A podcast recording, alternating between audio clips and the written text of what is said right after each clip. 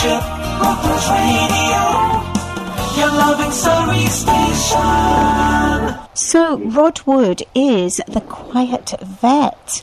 Rod, you are the son of a farmer, and you're here today to talk to us about your latest book, uh, which is called The Quiet Vet. Did you always know that you wanted to be a vet? I think once I knew that I was never going to be able to, Dad and I were never going to be able to farm together because the farm was too small. That yes, the, the um, being a vet was my chosen voc- or farm vet was my chosen voca- vocation. Yeah. Yeah. Um, which is, I think it's wonderful for someone to know from childhood what they want to do and that you actually went to university and studied something that you were going to use for the rest of your life, whereas so many of us sort of fumble around trying to decide what to do and get a degree which may have no bearing on anything we do for the rest of our lives. So I think that's a, a brilliant thing to be able to do. So yeah, your your speciality is farm animals. Did you specifically choose that branch of veterinary? Um, I did, yes. Dad was a dairy farmer, so um, yeah, the reason I wanted to be a vet was to work with cows, and yeah, stay, work on the farm and um, work in the countryside. That's that's brilliant. And you've been a farm vet for many many years. In fact, you're retired now. What's the biggest changes that you've seen in farming? Um, I think probably, I mean, there's a lot of changes which I've described um, in the book, but I suppose probably the biggest change is the intensification in farming.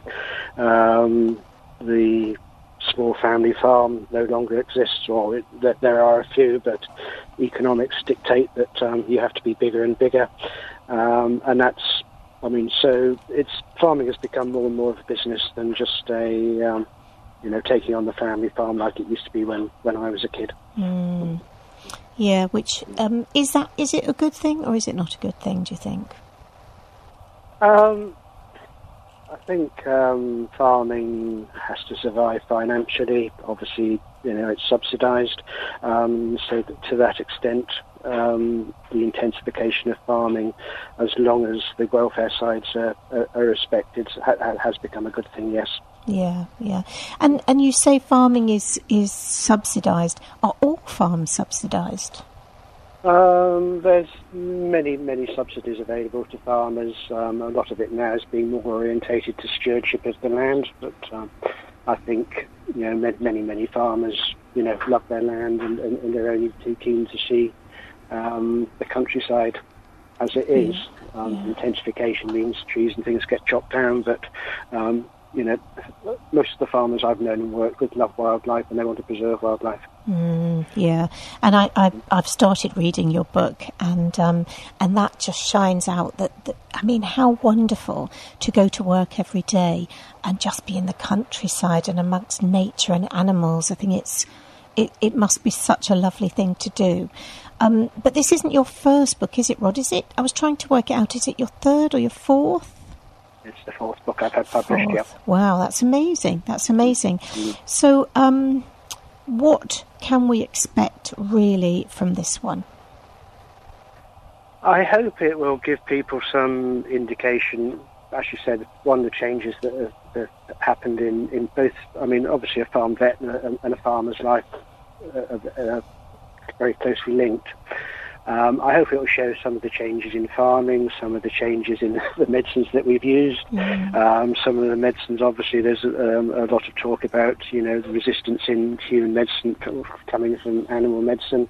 Um, and to some extent, probably we've gone back to a lot of the drugs that I started using when I first used, started work um, 45 years ago.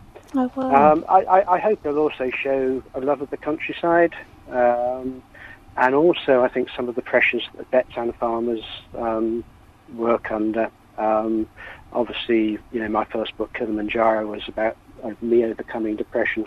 Um, as a profession, we suffer a lot from um, mental illness, and I think probably I think we probably have the highest suicide rate in, amongst any of the professions. And I hope I have touched on on why, but I don't want to make it sound as if this is a really boring book. I mean, it, you know, it's very light-hearted. I hope in places, but hopes I hope it shows some of the realities of, of, of being a vet. Yeah, yeah, yeah. I think, um, I mean, obviously, I've known you a while, and um, it's listening to some of your stories. I think it, it's a good book to read. I've actually stopped reading it because my husband's taken it and he's reading it at the moment, but I will get it back.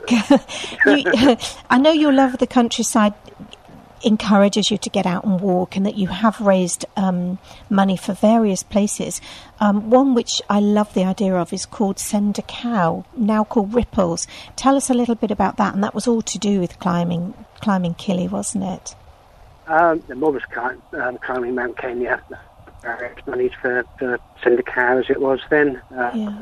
A book that I have um, written but not published yet um, was about my work over in Kenya with um, with with Send a Cow, where I went over to teach um, smallholders how to get more land so that they can become more self-sufficient, um, generate an income so that they can feed and educate their children, and hopefully, you know, that their peer groups will see them improving their lives so that they'll want to do the same.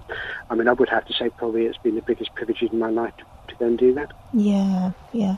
And it's such a lovely thing to do, isn't it? Because I think as we all travel the world, we see so many countries where it's almost like biting the hand that feeds because they don't look after their animals and and they need to. You know, as you say, it's it's really key that they do look after it after them. Yeah, yes. I mean, a lot of a lot of these um, um, people from Kenya, um, East Africa, are herdsmen. Basically, um, that, that that's their living, and yeah.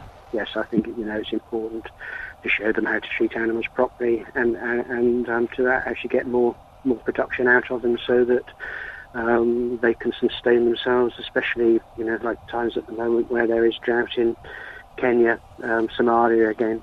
So yes, it is. It is very important. Yeah, yeah. Is it? I mean, what can they do if there's um, if there's a drought? It must be really difficult for them to look after the animals.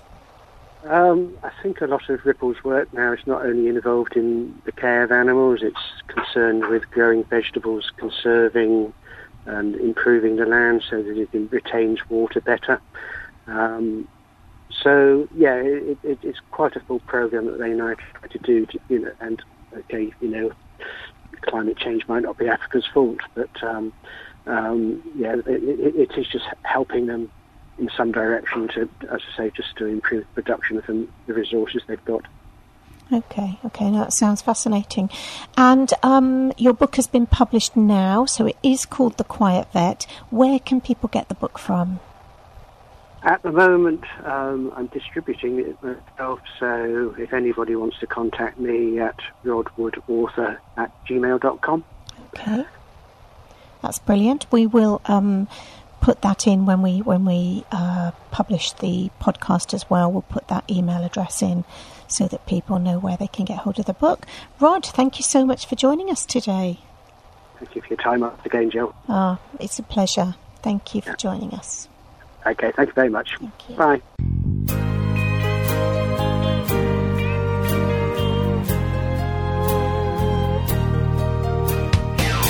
Sorry's loving.